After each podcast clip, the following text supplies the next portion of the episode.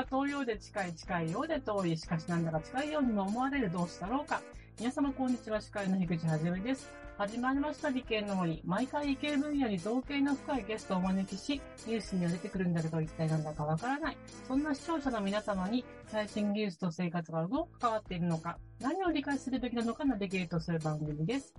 ゲストに山形拓也事務所、一般社団法人 Code for Japan、国際大学グロッコム客員研究員の山形拓也さんをお迎えして、森町から地方革命をテーマにお話ししていきたいと思います。山形さんよろしくお願いいたします。よろしくお願いします。奥野さん入ってくださいね。最終回は番組のコメンテーター奥野勝人様もゲスト参戦し、山形さんにリクエストしたいお仕事と、山形さんのこれからの夢のお話、えー後半は山形さんが今まで手掛けた地域の IT ツールたちを紹介する最終回、思想写真プロジェクト記録の記録、ごめんなさい、記録の記録、うんえキントンを活用した方言データベース、方言レコーダーについてお伺いしたいと思います。はい。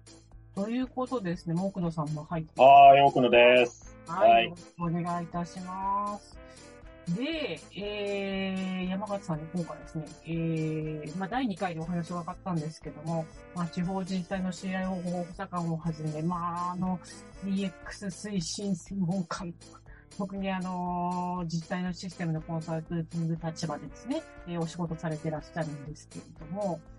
あの、お話聞いてますとですね、あの、ご自身がこんな仕事をしたいっていう意思よりも、この仕事の絵をカッと掴んでですね、あの、各賞を受賞してしまうほどの結あの結果を出す、その類の能力とセンスが育まれられるというふうにお見受けしたんですね。で、そこで私と奥野さんからですね、山形さんにこんなお仕事やってほしいというえー各地の自治体コンサルでこんなこと試してほしいというアイディアを出させていただきたいと思います。はい。お願いします。で私からなんですけれども、まあ、前回オープンデータのお話があって、うん、うん。いろいろ見てですね、あの、特に住まいの、自分の住んでいる住まいの周りのオープンデータを、例えば、スーモさんであるとかね、そういう業者さんが使われて、あの、けん自分がその住みたいところ、引っ越したいところに、時に検索するとか、その辺が面白かったんですけれども、それを使って、ちょっと物議かますかもしれないんですけど、うん。学校のオープンデータが欲しいなって。おう、ほうほう。はい。はスモとかに。要するに、どんな学校があって、うん部活動がどんな部活動で何時から何時までぐらいやってるのかとか、あと推薦枠はどれくらいあるのかああ、なるほど。とかですね。あとうんうんうんう、ん週をどれくらいやってくれる学校なのかとか、そそういうのがあったら親御さんはとても知りたいだろうと思ったわけですよ、私は。うんうんうんうん。思いますか？あのーですね、それって、えっ、と、基礎情報みたいなところっていうのは、えっ、と、実はですね、出してたりするところも街にはあったりとかするんですよね。えっ、と、まあ、学区の情報だとか、まあ、そういうのがあったりとかするんですけど、あの、実はですね、そういう、あの、自治体、地方公共団体が出している学区情報だとか基礎情報だとか、まあ、その建物情報だとかのものにですね、はい。付加価値として、付加価値として。はい、あの、さ、なん、いろんな、その情報、例えば、えっ、と、町のこう不審者情報をこう合わせて出すだとかっていう、実はサービスがもう世の中には存在してまして、あ、あるんですね。はい、あの、ガッコムさんっていうですね、あの、会社なんですけど、はい。ガッコムさんがですね、実はそういうことを今、やっていますね。はいやっぱりあった。うん。ということで、私はごめん、なんか、なんかごめんなさい。はい。ありますね、はいでもね。はい。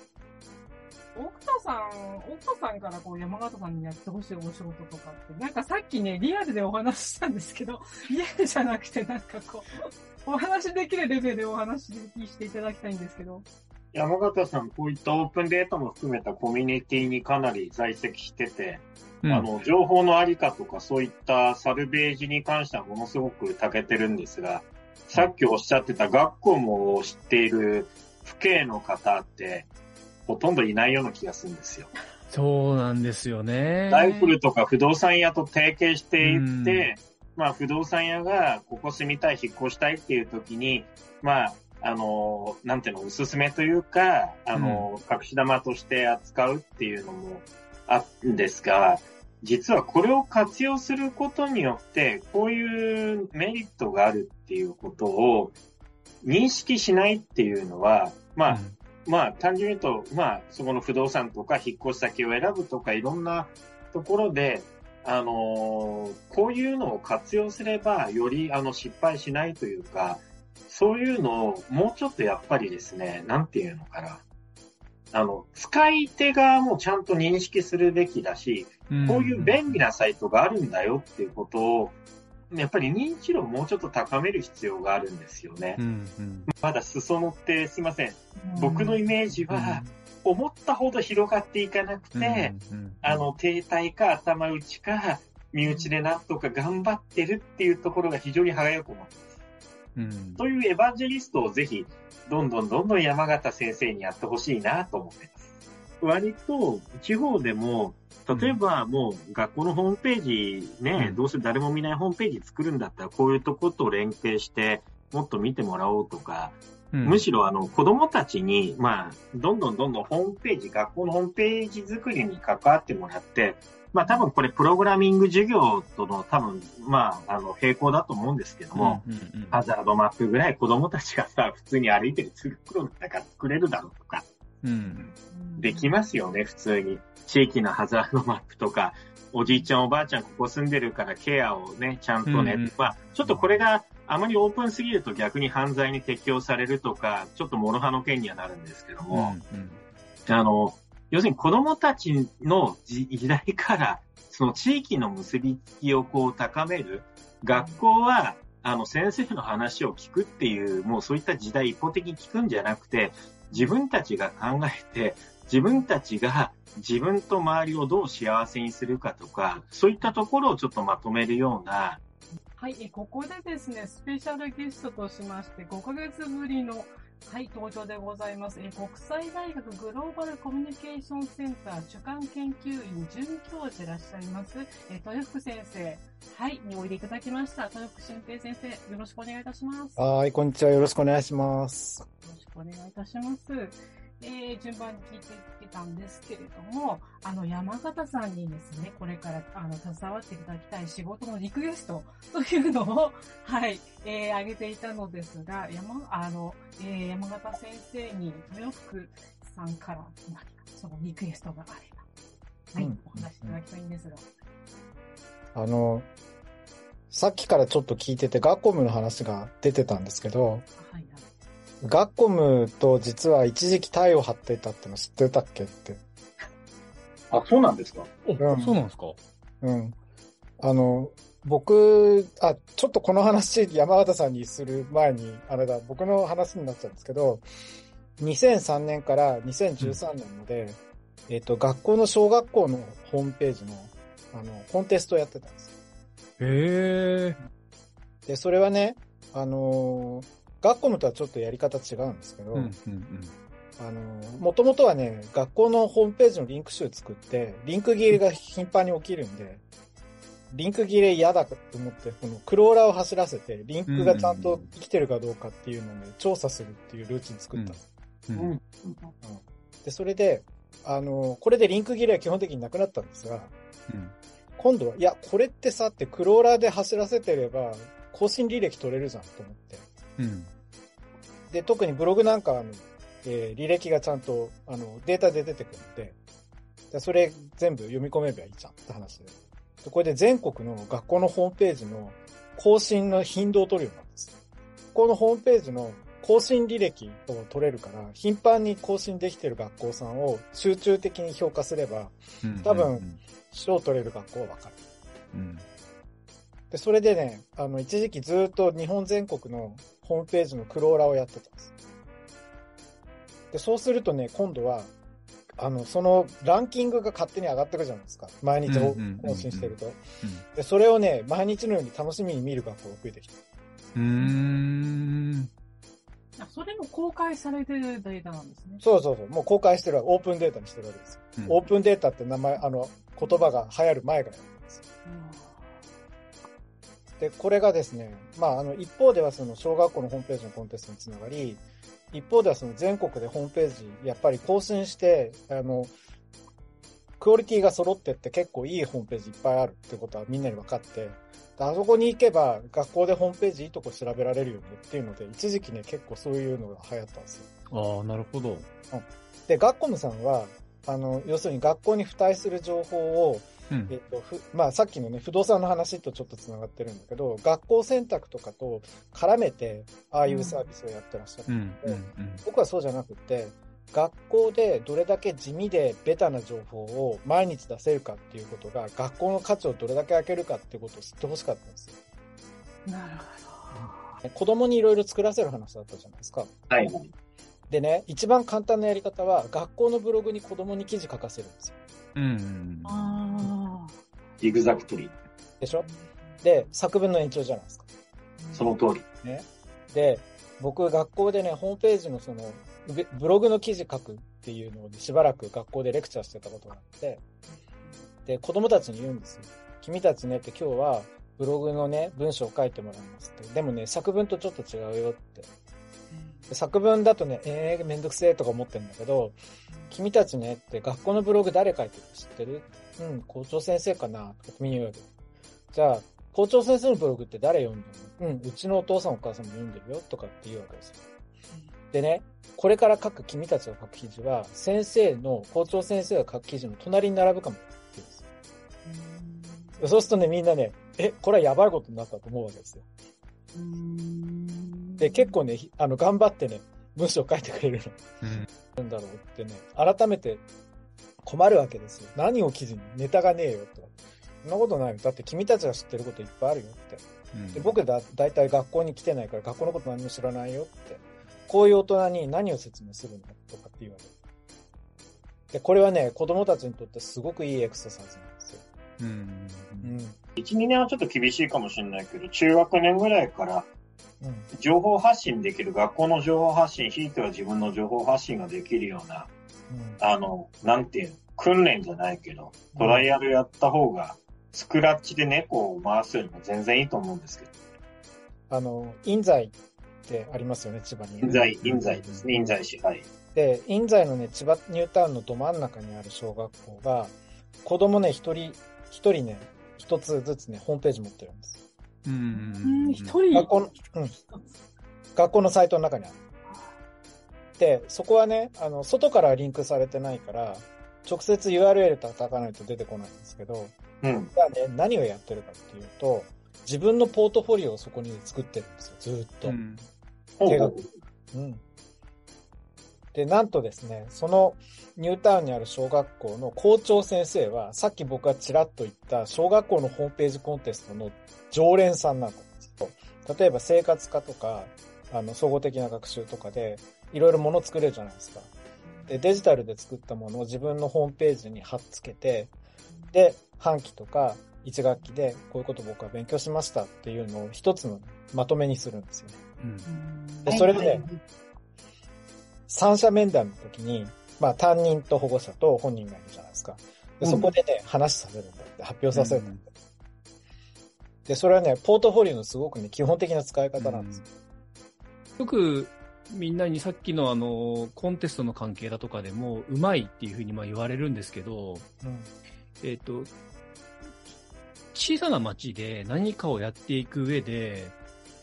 僕のやっていることなんて、大したことないんですよ、本当に。あの、本当にちっちゃなことしかやってないし、回数だって少ないし、そんななんか、あの、コンテストで本当は賞をもらうようなものではないんですけど、どう見せるかなんですよね。うんを見せるから。うんいや、うんそ、それが大事だと思いますよ。うん。だから、やっぱそこをね、やっぱ考えていく上で、そのマーケティング、だからマーケティングって言っちゃうとね、あのーまあ、いろ、いろんなその分野のマーケテティングがあるのであれですけども、うんあの、そう考えていくとね、僕自身はその辺は割とこう、意識しながらっていうか、うんやってる分野ではありますよね。お約束なんですけど、山田さんのこれからの夢について お話できるそうですね、そうですね、ここ、ここですよね、かここからですね、はい。はい。はい。そうですね、あのーまあ、僕のこれからの夢っていうことですけど、まあ、ここは、先ほどからこう話している通り、やっぱり地元のロールモデルになれたらいいなっていうか、なってみたいなっていうのもやっぱりあってですね。で特に、あの、僕の今の町、僕のまあ町のこう地元の高校って、僕が高校生でいた時っていうのは、まあ6クラス、7クラスあったんですけど、どんどんどんどん少なくなっていって、今はもう1クラス、しかももう30人いるかぐらいの感じにやっぱなってきてしまってですね、非常にこう、まずい状況というかですね、まあ、地域から学校がなくなってしまうって、あの、それはそれでしょうがないことなんだろうなって僕は正直、あの、割と終末論者なので、あの、しょうがないことだろうなとは思ったりもするんですけど、まあ、にしてもですね、やっぱりせっかく地元に高校あって自分のこう母校っていう風になると思い入れも強いもんですから、うんその高校で何かをちょっとやりたいなっていうことをですね、えっ、と、考えてまして、その辺でこう、豊福さんと一緒になんかできたらいいねっていう話を今しているところ、悪高みをちょうどしているところっていう感じですね。悪巧みですね。わかりました。投稿 CM の後も続きます。あなたの動画をアップすると、企業からあなたに面接依頼が届きます。逆指名型就活サイトスタートライン。TSE は鎌倉 FM を応援します。自治体、公的機関様のデジタルトランスフォーメーション、小中学校のギガスクール構想の STEAM 教育導入をお手伝いいたします。新クライアント総合研究所は鎌倉 FM を応援しております。顧問のサイエンスライター、富山かなえさんを交えたトークになります。富山さん、今回は山形さんにどんな話を掘り下げて話していただきましょうか？こんにちは、富山かなりです。こんにちは。今回のシリーズではですね、山形さんが今までに手掛けられた地域の IT ツールの紹介をしていきたいと思います。えっ、と、山形さんの手掛けられたツールであったり、まあ、その活動なんかがですね、非常に高く評価されて、いろいろな賞を受賞してこられています。で、最終回ではですね、 Mashup Award Civic Tech 部門ファイナリスト、並びに LOD チャレンジパートナー賞に選出されました、時層写真プロジェクト、記録の記憶。なんかロマンチックな名前ですね。こちらと、あ kintone を活用した方言データベース、方言レコーダーのこの2点についてお話を伺っていきたいと思います。はいよろ。しくお願いしおます願い。します。えっ、と、まずは自走写真ですね。あの、時間、時の層の写真。で、こちら、なんかすごいこう素敵な感じの、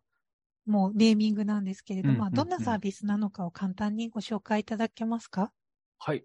あのーこちらはですね、以前お話ししたか、あのーウィキペディアタウンっていう、まあ、はい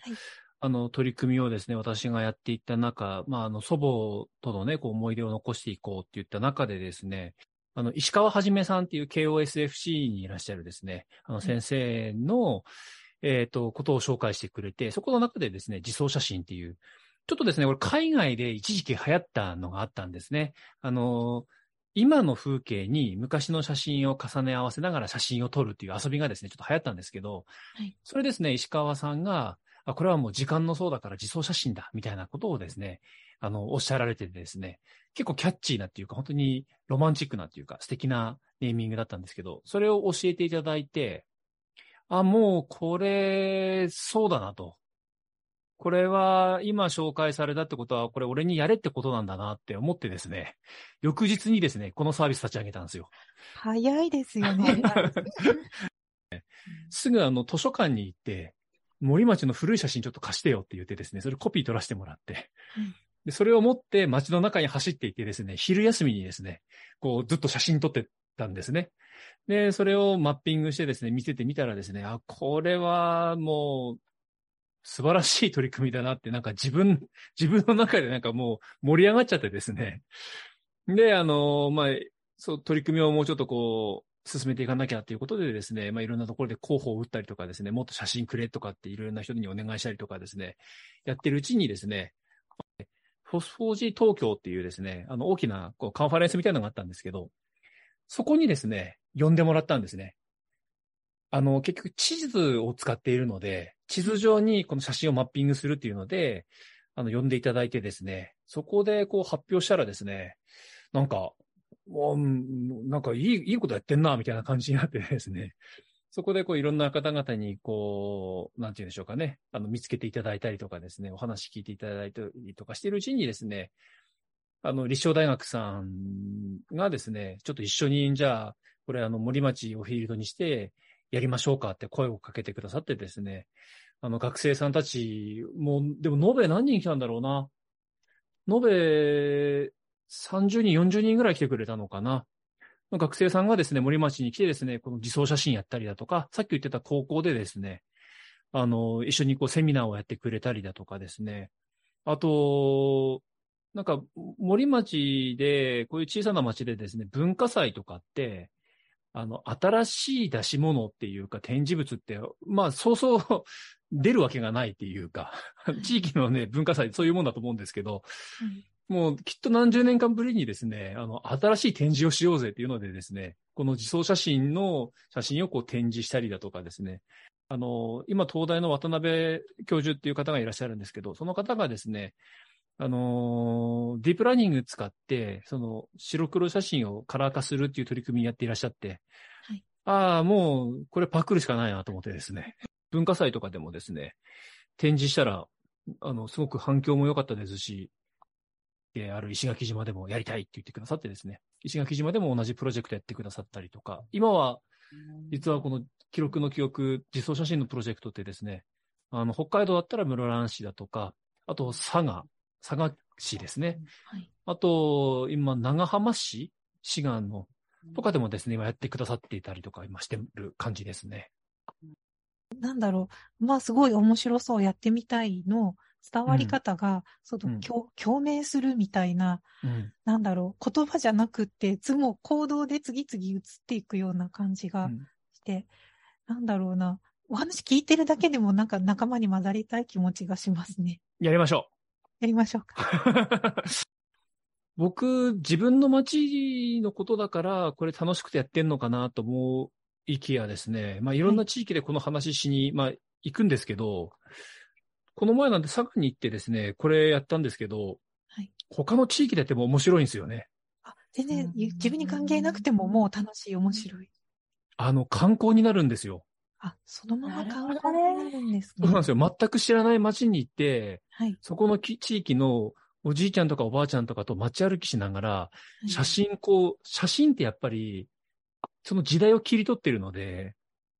重ね合わせた瞬間に、そこのおじいちゃんとかがですね、思い出を勝手に語り出すんですよね。そうすると、目に見えて、今の風景と古い風景があって、語り部がいると、もう最強のコンテンツですよね、これ。うん。うんね、すぐ行きたい、行きたいですね、そのイベントに。めちゃくちゃ面白かったです、本当に。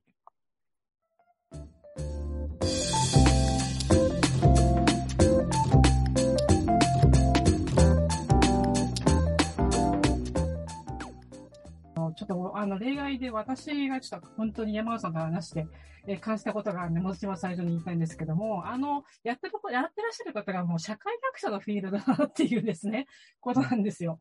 で、私は常々、あの、思ってるんですけど、あの、貝沼博さんのお話、あの、打ち合わせではされてたんですけど、漂白される社会っていうのがあってですね、まあそういう土着的なものっていうのがどんどんもう現代社会ではなくなっていってると。で、まあ、それでいろんなところの話で、例えばその、公害問題とかでも、もう昔のですね、あの、本当水銀の、あの、水俣病の話だとか、もう60年代とか70年代って、あの、ここの水が安全だって言うならって、ヘドロを持ってきてですね、そう、担当者に向かって、お前これ飲んでみろって言うんですよ。それぐらいのところ、あと三井塚の話とかもありますけども、うんうん、そういうところからどんどんどんどんみんな黙っていて漂白されてって、もう今回の福島の件には福島の起きたことについては福島人はみんななぜか無言だったっていうですね、そういうことがあって、いろんな本音がコンクリートの下に埋められてっちゃってるなっていうところがあって、そこを、なんていうんですか、感覚的に山形さんは何か気づいて、そう方言を残すとか、そういう活動に行ってるんだろうなっていう感想があります。はい。ありがとうございます。じゃあ、奥野さんどうぞ。はい。私、はい。いや、あの、豊福先生がサプライズゲストで来ていただいて嬉しかったです。山形さんと豊福先生が非常に渡島半島でいよいよ、あの、革新的なプロジェクトをやりますので、早く公表されることを楽しみにしております。じゃあ、富山さん。はい。あの、山形さんのお話で、あ、なんかそれ面白そうだね。じゃあ作っちゃおうって。作っちゃったからね、ねえ見てっていうところのスピード感がすごくは早いのと、全部のプロセスがすごく軽やかで、なんだかとても楽しそうなので、その、一丁噛みしたいからちょっと混ぜてって言いやすい空気が、よりこう面白いものを作っていってるのかなと思いまして、楽しそうっていいことだなって思いました。もう、じゃあ、豊福先生。なんかあの、全般聞いてないんですすいません。あの、僕、やっぱり自分でメディアを作って、自分で 発信するっていうのをスタイルにしたいなと思ってて、あうん。あの、僕はね、森のすぐ近くの函館の生まれなわけですよ。そのカメラを持ったりとか、ビデオを持ったりとか、そういうメディアを持った時に、次に何やりたいか。で、自分たちの街に関わってることだったりとか、残したいっていう気持ちを何を通じて表したいのかっていうところね、すごく大切にしたいんですよ。おそらく僕ね、小学校だったり中学校だったり、その時にこういうメディア持ってたらこれはやったかもしれないみたいなことね、ちょっと思うわけですね。もういい大人だから、じゃあ、あ僕がね、その小学生だったり中学生だった頃のあの思いを子供たちが持ってるとしたら、一体どういうツールを、どういう環境を僕たちは用意すれば、彼らはなんか好き勝手にいろんなもの作れるんだろうって思ったりするんですよ。それをね、ぜひやってみたい。じゃあ最後に山形さん全体として感想いただけますでしょうか？はい。あのーなんか、あんまり、まとまって自分語りするところっていうのって、飲み会以外でなかったんで、